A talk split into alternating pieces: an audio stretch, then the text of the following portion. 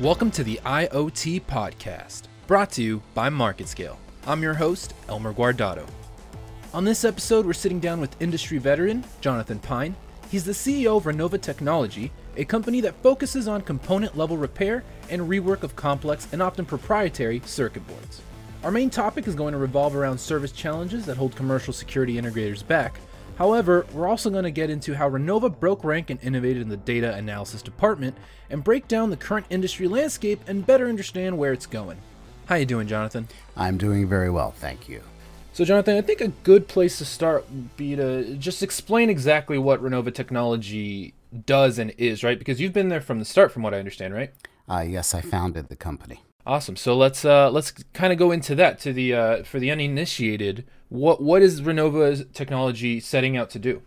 Well, Renova Technology is uh, first of all we're a 24 year old aftermarket service company, and our core focus is the board and component level repair of uh, rather complex electronics, and also the collection of detailed repair data.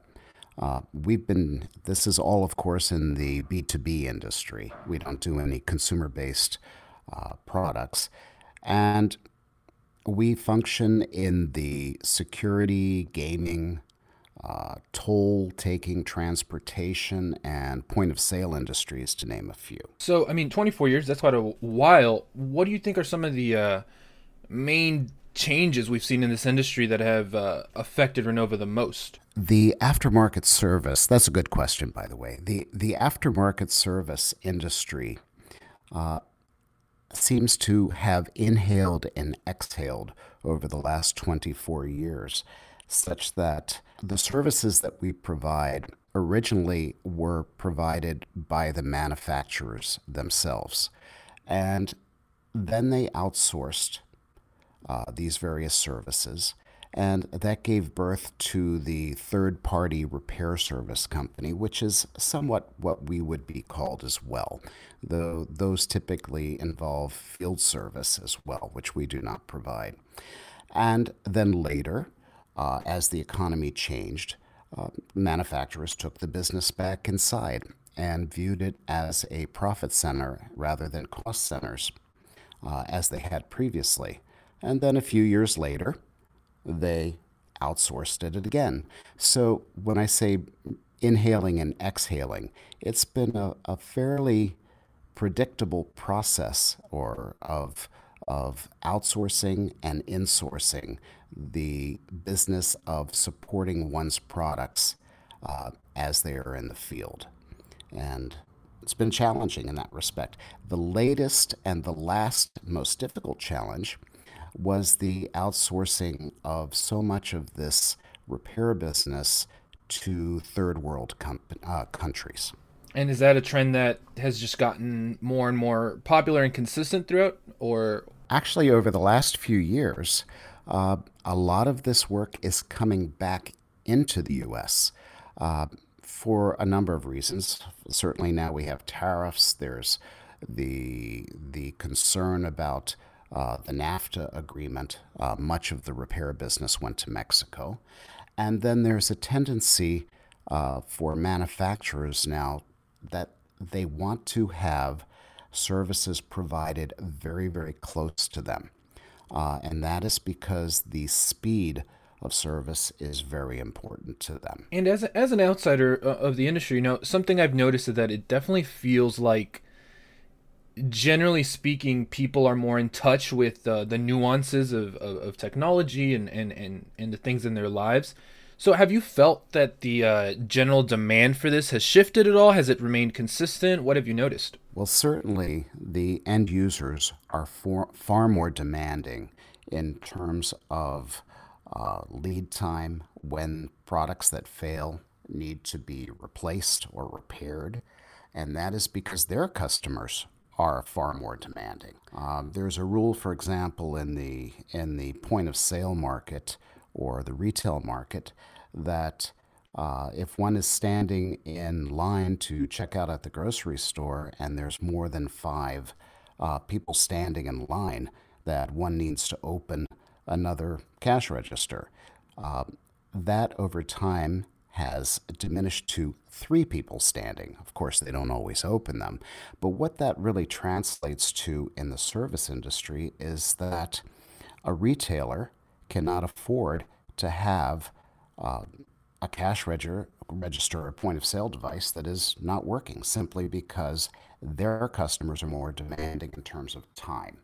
And that that analogy applies to almost every single industry security, uh, toll taking, it really doesn't matter.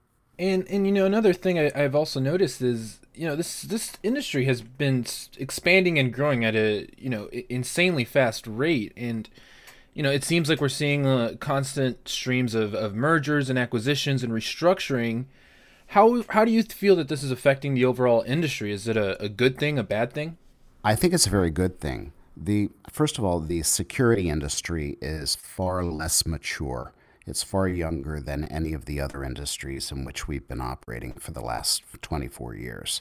It's on a very rapid growth rate, and that is because because of uh, it's the nature of our world now. Security is such a, a very very important factor, and the acquisitions uh, the constant swallowing of one integrator by, an, um, uh, by another one uh, actually results in a greater homogeneity of services. It results ultimately in efficiencies, which drive costs down to the, the ultimate consumer. That's very important. And I think it also drives technology. Is there any fear that this uh, could one day get out of hand and we could see you know monopolies forming or, or a lack of competition in the marketplace? Ultimately, this happens with in within any industry, but right. the ultimate uh, the ultimate coming together so that there are perhaps three or four. Uh, and then eventually down to two major players in the security industry is years and years away. It's far too competitive right now. So before we get into our, our, our main topic, I, I, definitely want to talk about one of the what seems to be a, a, a super defining moment for the company, right? R- Renova eventually broke the ranks from from what everyone else was doing, and and not only was were they collecting detailed repair data, but also analyzing it and sharing it with the customer, which I didn't realize was uh, necessarily a super unique thing at the time. So can can we talk about that a little bit? What was that moment like for you, right? Because you were definitely playing against the majority at that point, right? Absolutely. In approximately 20 years ago, uh, we were struggling to find a competitive edge. We're a small company. And of course, we had been collecting detailed repair data uh, for quite a while, but we had never shared it with our customers, mainly because, like so many of our competitors, meant much of the products that we received in uh, at that time really were not having problems. They truly were not broken. And sharing that information with the manufacturers who were our customers, all of our customers, would have driven our costs down or driven our prices down. Uh, we took a chance. It was terrifying, but we shared the detailed repair data with our major customer at that time. And as a result, instead of driving our, our prices down, as, as I had expected, uh, we were rewarded with much larger volumes, and it allowed us to become much more sophisticated in the data that we were collecting and providing to them in the form of analyses, such that they actually averted uh, some major epidemic failures in their products across one of the largest retailers in the country, in the world, for, uh, in truth. And also later, um, they used this data in order to drive additional efficiencies, engineering design changes, etc. Uh, within the security industry, we collect the same data and make it available to our, us, our customers as well. But because we're working primarily with integrators rather than manufacturers, they're looking at the data a little different. Uh, the repair data is being used to determine efficiencies across branches, uh, across field service engineers, but also in order to predict the medium time to failure of specific products uh, across all of their customers. It's very helpful. So was this move coming out of a because you know it, it, it almost makes too much sense right that it worked out in your favor just because of, of the kind of customers you're serving. And you know that, that kind of transparency does bring a uh, you know a, a, more a, a, more compelled customer to you right? Someone who, who does want um, better service and transparency. Was this coming from a, a place of, of, of frustration or, or, or, desperation at the at the time just because of how competitive everything was well i certainly wouldn't want to confess to desperation but because we weren't desperate at that time. Uh, my management team got together and we were looking for differentiators and this was simply suggested. Uh, at that time the power of data uh, was just really being discovered uh, in the uh, third party service or the aftermarket service companies. And so this was a strategic move. Yeah, it's just it's it's fascinating that, you know, I think in retrospect everything seems so much clearer, but it, this definitely just it, it's good to see good things being rewarded i suppose is what i'm trying to say so so that that, that that's amazing and what did it feel like at the moment you know like it, it, it obviously was a calculated move but how much of a potential risk was involved right? Because i think you know if no one else is doing it then there's always the question of then then why do it right? It was a very risky move. There's no doubt about it. But it was rewarded. And uh, it's really one of many, many chances that we've taken of, over the course of 24 years. Some have been fruitful, some, some have been punishing, but that's what one does in business in order to move ahead and continue to differentiate. One experiments, one tries new things, and always in the, with the purpose of helping the customer. And if one has customers who are partners, and we always seek to have customers that that act as partners rather than uh, well rather than not being partners it usually results in very favorable uh, outcomes uh, such as uh, enabling them to retain their customer base enable them to drive efficiencies uh, which of course, they're going to want more of. And so it binds us closer to the customer.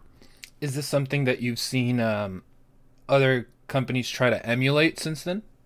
Of course, all companies uh, wish to do this. Everybody wants to become indispensable to their customers.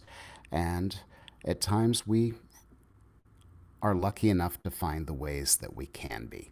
So, Jonathan, let's get into uh, our, our main topic, right? Which is going to be service challenges that hold commercial security integrators back, right? And I think uh, before we get right into it, maybe let's let's define some of these things, right? Like, w- what kind of service challenges are we are we looking at? Perhaps first, it's best to describe the context in which these challenges arise. For example, you had asked the question how uh, end users and how customers have evolved over time.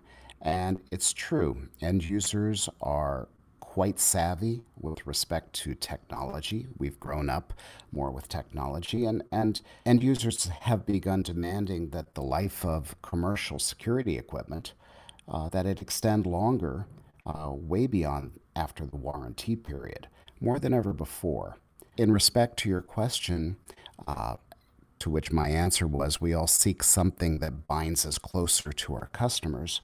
Integrators have determined and seen that service and maintenance contracts have become very much more strategic in obtaining competitive advantage against uh, their competitors. And that's very important. And then lastly, the the security industry, the, the technology is developing and has developed so quickly over over the last 10 years that the portfolios of equipment that are maintained have expanded in both size and scope, and they typically exceed the specialized core competency of any integrator. Uh, no one integrator can can maintain all of these different uh, devices from so many different manufacturers without having to rely upon others. So it's in that context that we have the challenges that they face. So uh, let, us let's, let's go ahead and uh, break that down a little. W- what are some of these challenges? I break it down into really four. Uh, these are the ones that we most frequently encounter. Uh, and as a result, uh, and when I say frequently encounter, uh, it's probably the sampling would be approximately 60 integrators, security, commercial security integrators, uh, which would include perhaps four out of the top 10 in the SDM 100. Uh, but there's a certain commonality in the challenges across all 60. For example, first challenge uh, that we hear is that a new or an existing customer says that um, if if the integrator is going to win the new installation project, it's entirely contingent upon their being able to take on the maintenance of the existing legacy infrastructure. Uh, that's quite a challenge. Uh, another challenge, challenge number two, is uh, the service agreement, the existing commercial service or maintenance agreement, requires that they repair replace the parts. Uh, in other words, they become responsible for that legacy equipment, um, such as high cost cameras, DVRs, access control. And it's the replacement of that older technology and the reintegration of, or, or the integration or the integration of new technology into that legacy structure that drags down their service profits. And if they turn to the OEMs uh, to repair, OEMs are not necessarily available to support these integrators as much as they could be, and repairs take too long and cost too much. So ultimately, the service, uh, the commercial ser- security integrator is forced into a position of having to buy new product and replace it. Uh, third challenge is that the customers want, as I mentioned before, they, they want extended warranty. Uh, the OEM's warranty uh, on equipment under current service maintenance agreements typically runs its course in three to five years.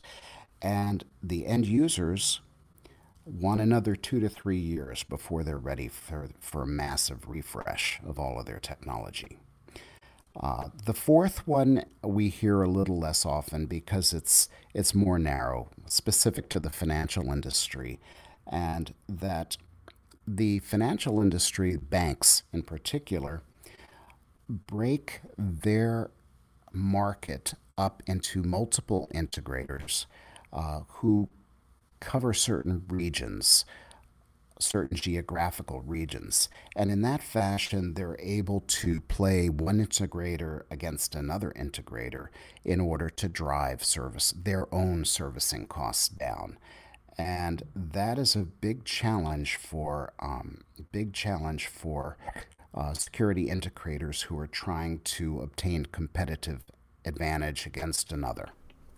Yeah, and that, that that's interesting just because of I think what you brought up at the beginning, right? The context is is super important because we're probably living in in, in you know th- things are, are are probably only going to get more and more uh, I don't want to say complicated, but but generally speaking, I think you know we're only going to see more and more of the, the, this kind of tech penetrating people's lives, right? So, I guess that that's definitely good for business. But is, is the, the the turnover with this kind of technology a, a, a fear? Is it is it something that uh, is actively thought about? Because I feel like the turnover period has only gotten shorter and shorter, right?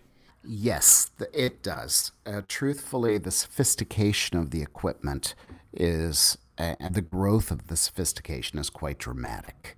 Uh, but integrating new technology into an existing environment or technological environment is expensive. Uh, customers and our customers, such as security integrators and their customers, the the commercial enterprises, they wish to maintain a certain homogeneity across all of their equipment because it makes it much easier to manage. And they need to be able to stay up with the newest trends, uh, such as biometrics, or when, when in access control it moves even to uh, uh, other forms of identification. Uh, still, that comes at a certain cost. So ultimately the customers customers want to maintain the functionality of what they have in place until the last minute that they have to replace it. So, Jonathan, the last thing I want to touch on before I let you go is, uh, you know, this is another kind of big topic, but feel free to answer it in, in any way you want to. But what are some of the, the best practices in, in commercial security return, refurbishment, and repair that you think are are either being ignored, overlooked, or, or, or just not being used as efficiently as possible? That's a good question. There was a very good study by Aberdeen, which is a consulting firm uh, that uh, that publishes uh, quite a bit of research about different service organizations. And though I'm unaware of anything that they had published uh, about the security industry, uh, the results of some of their studies of top service organizations, and when I say top service organizations, I refer to companies such as what was IBM or or or Xerox or any of these major major companies, and they always came. They always determined that the best in class organizations were those that had developed a very, very good reverse logistics supply chain so that they could support and repair or replace product aftermarket that was in the field uh, quickly and efficiently and at a good cost. And we're finding that the larger, the largest of the SDM 100, and let's say the top four out of 10 secure, commercial security integrators have developed or are developing uh, a very sophisticated reverse logistics strategy. And by reverse logistics, what I mean is when something breaks in the field, they either either get it in and get it replaced or get it repaired very quickly. And in that fashion, they're able to keep their customers very happy. Uh, the second uh, the second factor is that Aberdeen had pointed out was the collection and the use of data about uh, the aftermarket. And it enabled them to once again drive efficiencies and reduce costs. And we're finding that the, the same largest commercial sec- security integrators are also beginning to make uh, a great deal of use of this data in order to optimize their branch operations, in order to minimize the time that it takes to, to service a customer. Very, very important.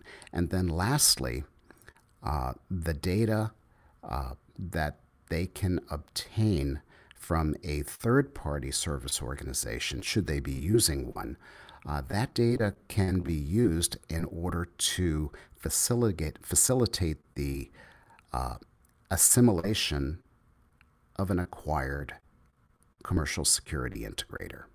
And that is one of the, their biggest challenges in this industry is with the acquisitions, one of another, integrating that acquisition in a very, very optimal fashion is challenging and takes quite a while.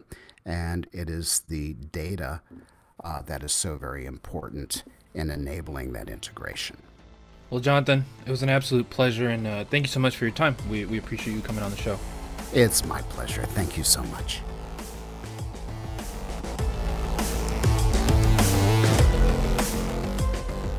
Thank you for listening to today's podcast. If you'd like to find out more or listen to previous episodes, you can go to marketscale.com/industries and subscribe to articles, podcasts, and video content for your favorite industries. I'm your host, Elmer Guardado. Have a good day.